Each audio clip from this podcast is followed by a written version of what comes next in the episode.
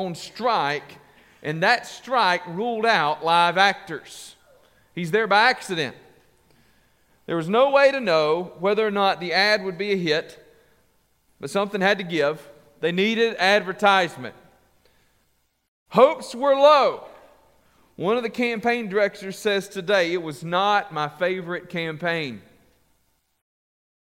But the gecko started an advertising revolution that saw Geico grow exponentially.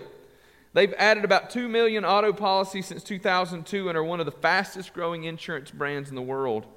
Their advertisements are so successful that Warren Buffett, who owns Geico, says he would spend twice as much on advertising if he could which is pretty amazing because Geico is second only to Verizon Wireless in the United States in the amount of money they spend on advertising over $1 billion annually. The company has grown to love this little gecko because he makes them a lot of money. But again, they had no way of knowing.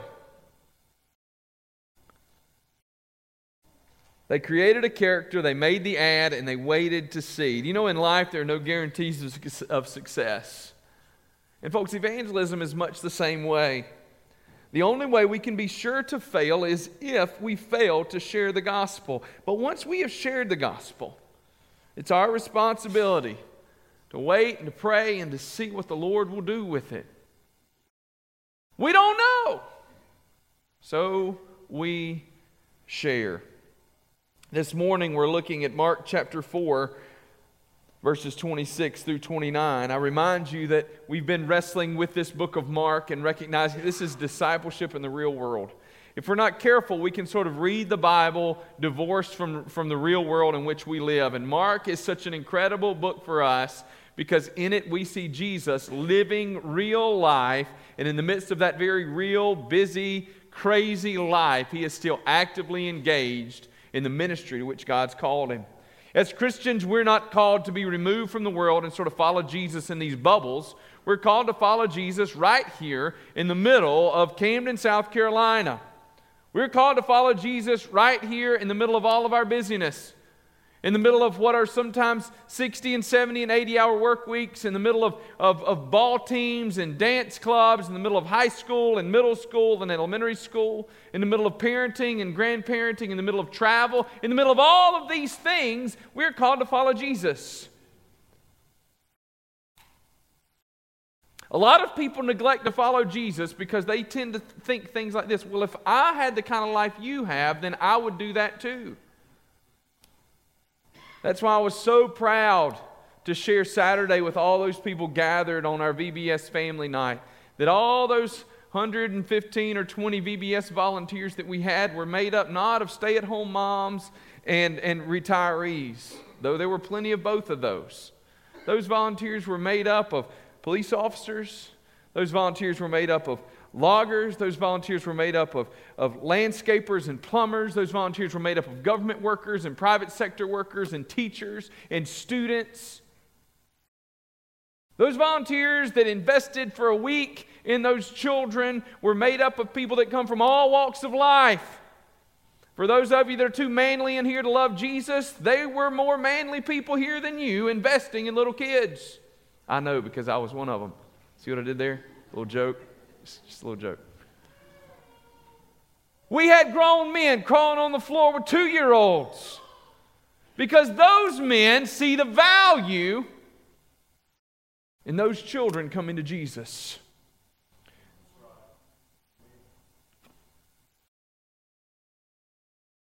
You're not too good to follow Jesus. And you're not so bad that he won't listen but every one of us needs him. This morning, in this passage that we're looking at, I want us to focus on the patient persistence of evangelism. The patient persistence of evangelism. Now, if you're a follower of Jesus in here this morning, I want to ask you if you're sharing the gospel. And if you're not yet a follower of Jesus this morning, I want to ask you why not? What's keeping you from following Jesus? Why today? I hope he's not here. I don't think so. Well, I would love for him to be here. I prayed for him by name this morning, but I don't think he's here, so I'll share his story. I had a guy that came to me Friday night after I shared the gospel, and he said, Everything you said is true. But you know, I just don't think that's something I want to do. Broke my heart. Broke my heart. And yet, I'm well aware that there are many of you in this building who will walk out today and go, I'm pretty sure that everything he said is true. But I like my life more than I like the life that Jesus has called me to.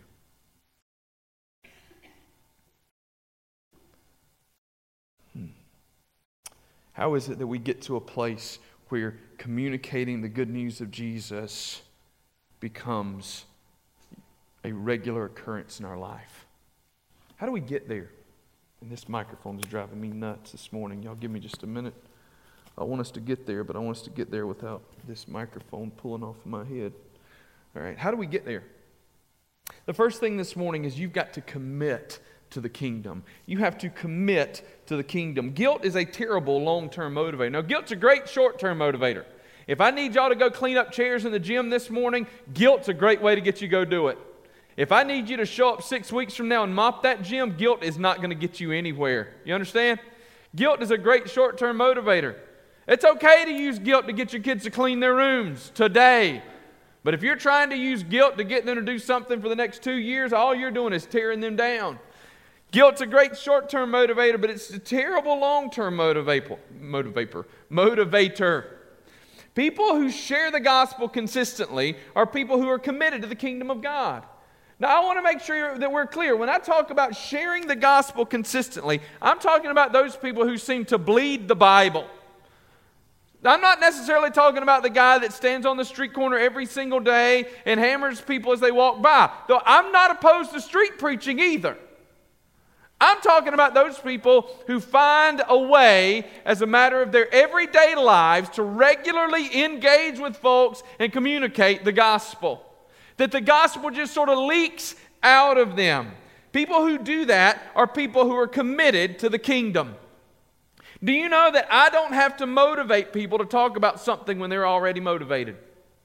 It is June the 10th, and I still, or already, or however term you want to use, find people regularly talking about college football. Y'all don't have to be motivated, do you?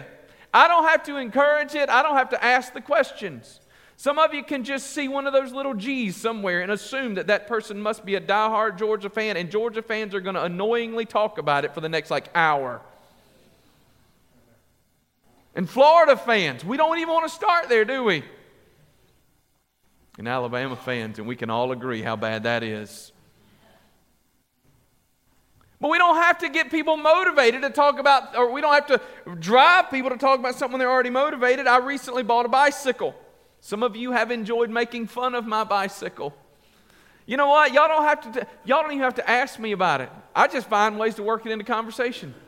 So I tell you, I bought a bike. Yes, Craig, you told us you bought a bike. Will you please hush? Did I tell you, Craig? We don't care, but I want to tell you about it.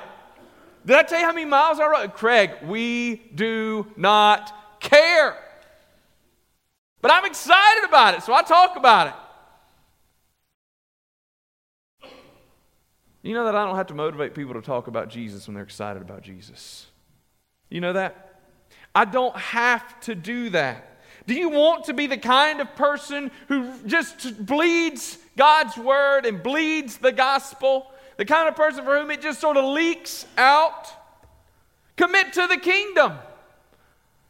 For those of you who are Friday night, I told you about a conversation I had with a kid who just broke my heart.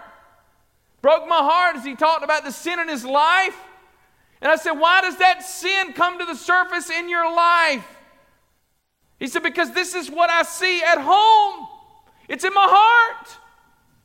Parents, listen to me. What kingdom are you committed to in your home? What kingdom? Are you committed to the kingdom of yourself and your sinful ways or the committed or committed to the kingdom of Jesus? Because listen to me, they will do what you do, not what you say. And they will imitate everything you say. Don't miss that. If y'all really want to know what happens in somebody's home, let me tell you how to find out. Walk over to the children's building and ask those teachers. Those of you that think that you live these terrible lives at home and come and fool everybody else, your four year olds tell everything. They tell everything. The preacher's kids tell everything.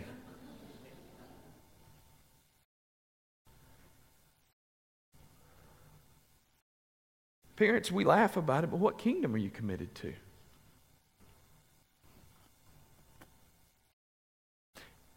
We're going to get to everybody else in a minute, but just briefly, since it's VBS week, let me just say this, parents. Parents, focus. You will lead your kids to hell or you will lead them to heaven. Period. End of discussion. Your children will inherit eternal life if they see you modeling that lifestyle before them. And if you believe for a minute that because you show up at church once every three or four months and you tell them to go with their mama or go with their daddy, that somehow or other you're doing right by them, they're going to be you except worse. Period. And your children will come to know Jesus without you only by miraculous intervention from the Lord. Do you know that? Only by miraculous intervention from the Lord. The language that you use at home, you know what it's doing? It's shaping and molding the heart of your children. It is. The outbursts of anger in your home is shaping and molding the heart of your children. The way that you treat your spouse is shaping and molding the heart of your children. And as they get older, Jesus teaches us that the things that come out of our mouth and the actions that take place in our life come from an overflow of our heart. And so the things that you are investing into their heart is creating and cultivating the person that they will be. And it hurts my heart to see that some of our children have no chance.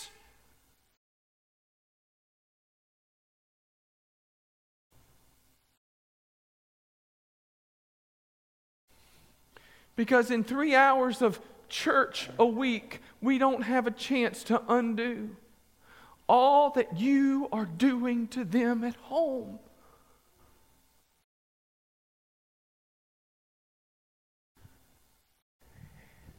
And it angers me and it breaks my heart all at the same time. It breaks my heart for your children. It breaks my heart. Will you commit to the kingdom of God? Will you turn aside from the kingdom of man and the kingdom of success and the kingdom of materialism and the kingdom of the tough guy image? I got enough tough guys in my life. I don't need any more, just to be totally honest. Would you commit to the kingdom of Christ, the kingdom of God? Would you lead, would you lead your children to inherit eternal life?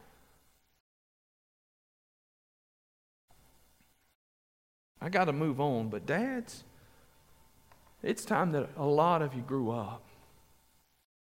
I don't care if they're successful on the ball field. To some degree, I don't even care if they're successful in the classroom. Jesus is all that matters.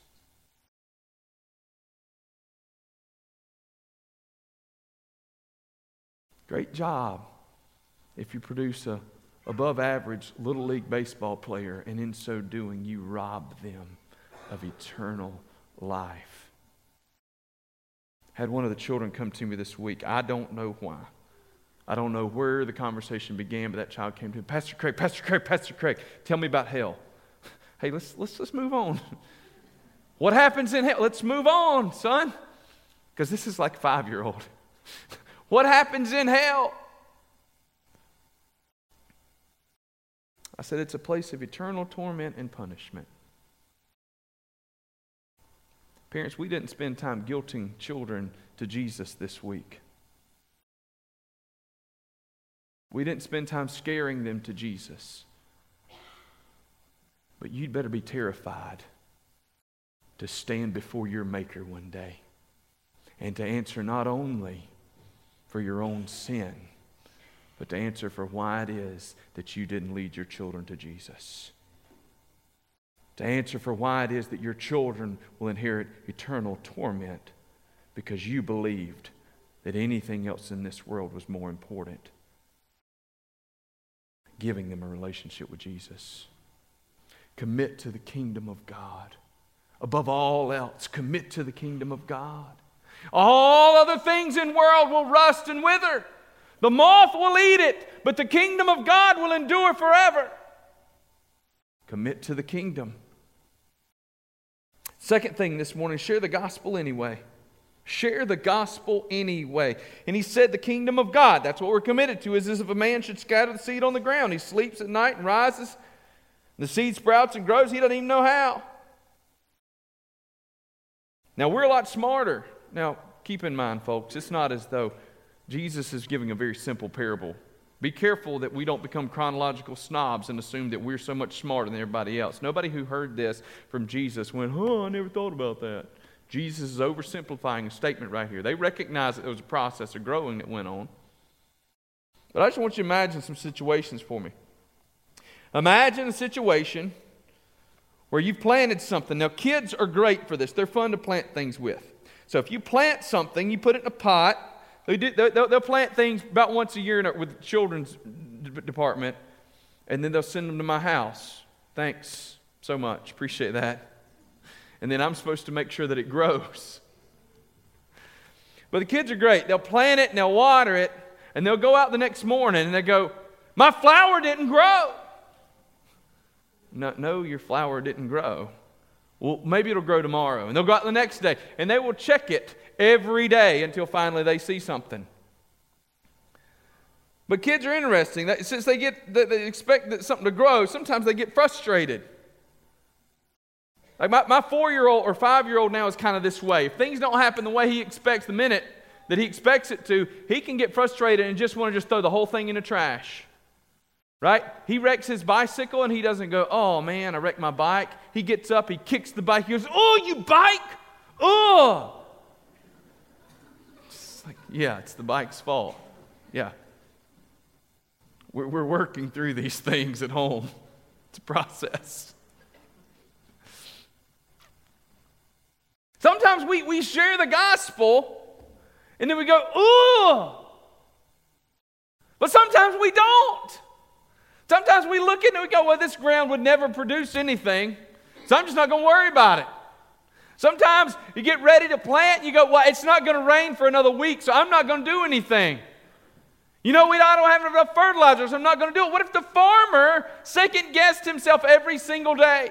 Well, today's a bad day. Well, tomorrow's a bad day. You know, I bet it's going to frost two weeks from now, so I better not plant anything. Well, we recognize how ridiculous that is, but so often our communication of the gospel sort of looks like that. Well, that guy didn't want to hear it. Well, that guy would never respond. Dude, I know him. That'd be a waste of time. I don't know them, so I'm not going to give it an effort. I don't know if they speak English. So, you know, I'm just not going to try. That person wouldn't feel comfortable in our church. You know what? That, that, I don't like that guy. Well, it's difficult because that's my, my mom, or that's my dad, or that's my brother. You know, what if we just shared the gospel anyway? What if we didn't have to wait for the situation to get right? What if we just shared the gospel? What if we were to acknowledge that there's never going to be a perfect opportunity, but we're just going to share the gospel anyway? The timing isn't right. Look for a crack and squeeze it in. How many of y'all had to listen to me talk about my bike when the time was right? Raise your hand. Everybody's going, No, Craig, please hush about that bike. We can talk about some other things if you want to. I got all kind of things I'm interested in life. I'm leaving for the, uh, the Southern Baptist Convention this afternoon, and I'm reminded this time last year I, I flew to Phoenix. Don't fly to Phoenix in June. Who plans meetings in Phoenix in June? I don't know, but I didn't do it. But I flew to Phoenix, and, and one afternoon I, I, walked down to a drugstore uh, for something. I don't even know why. But I was in there, and, and it just so happened that, like, in the middle of downtown Phoenix, I was in this drugstore, and it was just me and, and the, the cashier. There was somebody back at the pharmacy. And I had just a few minutes. I didn't have a long time, but I had a few minutes. And I looked at and I said, Could I pray for you today? And the woman's face just lit up. She said, Would you pray for me? Absolutely. What could I pray for you about? And I don't remember what she asked me to pray for about. And I pulled a track out of my backpack. I said, Could I give you one of these? Has anybody ever given you one of these before? Do you know what this is? No, I don't know. I was able to share the gospel with a girl working the cash register at CVS. How often do you have enough time to share the gospel with somebody working the cash register at CVS? Not very often, let me tell you, because there's usually somebody standing in line behind me. But that day, there was nobody there. There was a crack. There was a crack. You know what? I had the chance to walk her through the whole gospel. Now, I don't know for sure she got saved. She didn't pray right there. Somebody walked up. I had to leave her with that. I left her with the Gospel of John. I said, I'm going to pray for you. I wrote her name down. I prayed for her. I don't know what happened, but there was a crack. There was a chance. Y'all share the gospel anyway. Well, that guy's heard it 187 times. Share it anyway. This might be the time that works. Well, he'll cuss me out. Share it anyway. You've been cussed out before. It'll be okay. And if you haven't been, you know, talked ugly to for sharing Jesus, then you're just not doing it enough yet, okay? I'm not telling you to be obnoxious. I will tell you that most people in the world are very kind when we go to share the gospel. But there is that guy somewhere out on the way. Guess what? If you hadn't found him yet, you're just not working hard enough. Share anyway. Well, I'm going to have to sit beside this person on an airplane for the next eight hours. Share anyway. Well, they'll never talk to me again if I do this. Write it in a letter. Don't have an argument, but share it anyway. Share anyway. Do it all sorts of ways. Leave a track on the gas pump. Chances are that person won't get saved by reading the track, but we just don't know. Share anyway. What about the guy sitting beside you at the restaurant? Just give it a go. Who knows? Share anyway. We have spent so much time talking about what won't work. But some of you don't know what will work because you hadn't shared enough to find it out. Share anyway. I'll never forget we had somebody here working in, in a place that with, with a boss that was, that was really just in opposition to the gospel. She was so burdened to share the gospel with the people that came through, but was so concerned about her job. She said, What do I do? I said, Well, you just pray. But you know what, what amazed me? That woman just kept on sharing Jesus. She said, It might cost me my job, but I just can't help it. It just keeps falling out. Share anyway. Share it. For goodness sakes. We find reasons to talk to people about college football that we don't even know. Do you know that? I mean, you think about it. You're checking out the cash register. They're wearing a, you know, if you're a Gamecock fan, they're wearing a Gamecock shirt. It's amazing how quick you strike up a conversation. You Clemson fans, y'all just see anything. If it's remotely orange, like if it's burnt orange, you assume that they're a Clemson fan. It could just be a rusty car, rusted out to orange, and you go, they must love Jesus and love Clemson. It's just true. I mean, that's just the way y'all work. But you know what? We just look for an excuse, don't we? Do you know how many people have cross tattoos? Do you know how many people? Have you ever? When's the last time you saw you looked at them and said, "Man, I like that tattoo. What's that all about?" You know how many of them are going to tell you about Jesus? About one out of a hundred. The rest of them "I just thought it was cool." Oh my goodness! Why is it cool? Just look at them and say, "Why in the world would an instrument of torture be cool?" That doesn't make good sense. They're going to look at you like you're crazy. Don't be mean about it. Share anyway. Just do it. Just do it. It's incredible. There's a fellow that works out at my gym. See, I can do the bike and the gym, I can work it all in. And he says, uh, he, he has a tattoo that says, Fear no man but God. Well, we've had a lot of opportunities to have conversation about that one. His punctuation's wrong, so that kind of messes me up.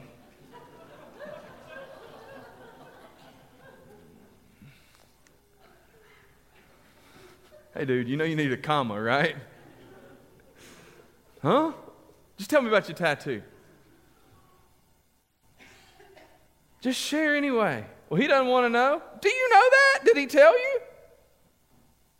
People tell me they don't want to hear about my bike. You know what I do? I just keep on talking.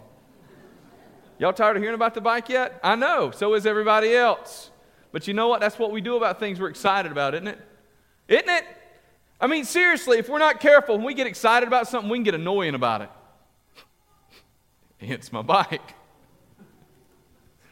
When's the last time somebody just looked at you and said, Man, could we talk about anything other than Jesus? And you go, Oh, you know what? You're right. Why don't we go fishing? I'll take some bread and we'll see where it goes from here.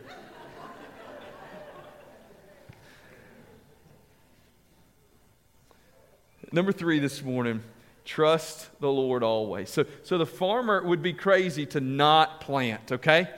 The conditions aren't perfect. There's never gonna, it, it, just, it just doesn't happen perfectly. Peaches are a big crop in the state of South Carolina. And it is a gamble every year. Now, right now, it looks like we are going to have a bumper crop of peaches, and I am excited about it. But the reality is, we can still have a, a massive hailstorm come through and, and, and wreak havoc. There's no guarantees, but they, they keep planting them because they're hoping for the best. Share the gospel and then trust the Lord always. Trust Him. You don't see the results now, but trust the Lord anyway. It can sometimes seem like a miracle when you walk out into a field beginning to green up because it seems like they just turn green overnight, right? It can, you, you go to bed, it's brown dirt. If you're lucky, it's black dirt. And the next morning you wake up and it's just green as far as you can see. And if we're not careful, we can begin to assume that that's just a miraculous event. All of a sudden, oh, everything is green. But of course, we know that it's not miraculous. We know that there was a whole lot of work taking place under the surface, don't we? We know that before we ever saw the blade come up out of the dirt, that root had gone down and begun to, to absorb nutrients from the soil. We know that that plant was growing long before it ever emerged. Just because we didn't see what was going on on the surface doesn't mean there was nothing going on under the surface. What does that have to do with sharing the good news about Jesus? Everything in the world. Everything in the world. We trust the Lord always. So you don't see the results now. Trust the Lord. Why? Because He's told us that His word wouldn't return to Him void. He said that. And if He said it, He meant it. Share anyway. Trust the Lord always. Trust Him. Parents, trust Him with your children. Trust Him. You keep doing the right things. I got that kid that goes, Oh, you bike? Oh. But we keep working slowly and we expect that one day he's going to fall off his bike and he's going to go, Oh man, I messed up. We've actually seen it happen with some older kids, so we're confident that it can take place. We trust the Lord because He's told us what will happen. And guess what? We've seen it happen, haven't we? Haven't we seen it? Haven't we seen those lost causes suddenly not become lost causes at all, but saved and sanctified followers of Jesus Christ? I mean, I love when people walk in here once in a while and go, Whoa, he's a member here? How did that happen? That guy is a Christian? She is a Christian? Man, I knew her back when I, I, I do this. I don't want to know. Ah. There's some of you right now that a lot of people go, ain't no way. And I'm here to tell you that I'm just going to keep trusting the Lord.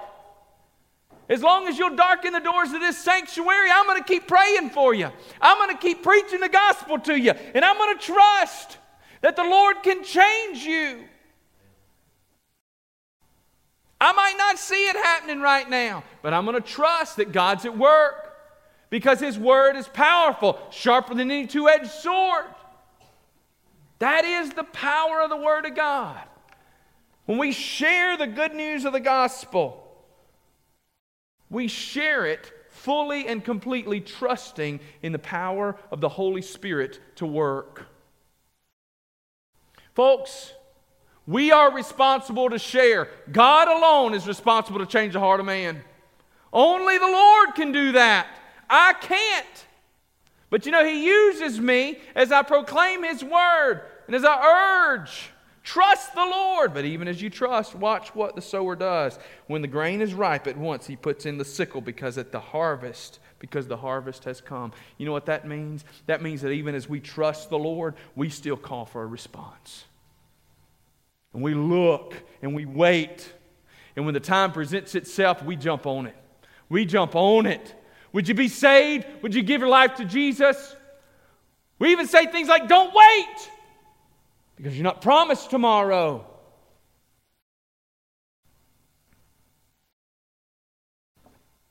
So, what does that do for us today? If you're a follower of Jesus, man, I hope it gets you a little bit motivated to get out of here, to be committed to the kingdom of God, to allow the things of the Lord to just start sort of leaking out of your mouth. To, to become just a little bit annoying with the things of the Lord because you just talk about them all the time. It'd be awesome if sometimes somebody just looked at you and said, Do you talk about anything else? Yeah, sometimes. Share the gospel. You say, Pastor, I'm not real good at it. I'm not real good at riding a bike. And I keep doing it and telling people about it. I'm telling y'all, if y'all see me riding that thing, none of y'all are going to go, there goes Lance Armstrong. Y'all going to go, there goes Craig, and he doesn't look real good doing that. So what if you don't share the gospel great? Guess what? I'm not Billy Graham either. But I keep going. We keep doing it. Why? Because we trust the Lord always. If He can speak through a donkey, He can speak through me. And He can speak through you too. If you're a follower of Jesus, let's get serious. But the second thing this morning is some of you have shown up here today and you don't know the Lord. Now, some of you have already tuned me out because you've been here enough to know what part's coming next. So if that's you and you've pulled your phone out or whatever, listen up. Because I don't think God's finished with you either. Because I, I, know enough stories of folks in here who have listened for a long time and never gave their life to Jesus. And so there's some of you who are here today and you need to hear this God's not finished with you. You might be the hardest case in here, but guess what? That's fine. You're not too hard for him. You're not the Apostle Paul. He's got this. Chances are you're not any harder than any of the other people in here. We got some hard cases that God's already cracked. It's amazing what he can do. The gospel is powerful. He can change you, He can change your heart, He can change your eternal destination. He turns you from sinner to saint like that, that fast. You know what He can do? He can change your desires, He can change your passions. But more than anything, He changes you from lost sinner to saved saint, from enemy to, of God to friend of God. he changes you from hopeless to hopeful. He changes from lost to found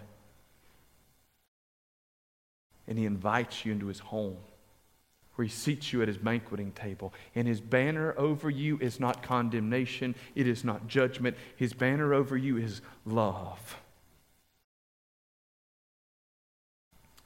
So I'm curious this morning would you be willing to put away your pride, put down your, your arrogance, to turn from your sin and trust Jesus? He will take you just as you are. This week, we had a lot of children give their lives to Jesus. But in recent months, we've had a lot of grown men and women give their lives to Jesus. This isn't child's play. We're wrestling with matters of eternity. Would you come to Jesus today? Would you come today? So you've heard this gospel preached a hundred times. Would you come today? Would you come? So you've made it known to the whole wide world that you're hardcore and you don't need Jesus. Would you come today anyway? Because I'm going to tell you something. Heaven is going to be full of a whole lot of people who didn't need Jesus. and then suddenly found out they couldn't live without him, would you come today? Would you? You're too tough for Jesus? Not hardly. Would you come today? You're too sinful for Jesus? No way! He died to save you. Would you come today? All, every single one, all who call the name of the Lord will be saved. Would you come today?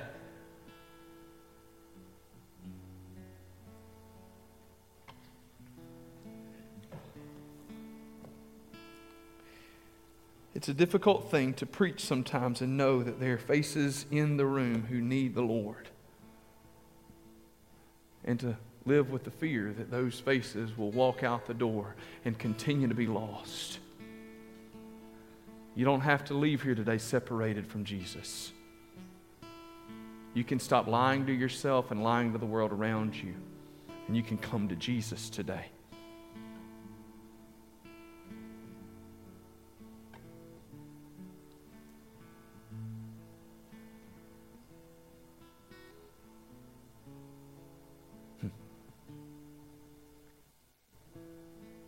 Would you come today?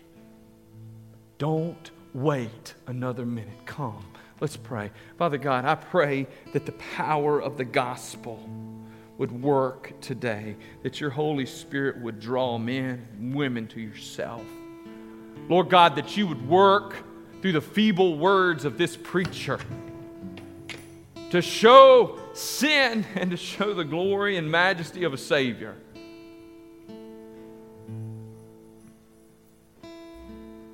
Lord God, lives would be changed.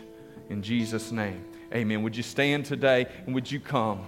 All have sinned and fallen short of God's glory. But God is rich in grace and mercy and He invites you today to be saved. He invites you today to be changed. Would you come as we sing this morning?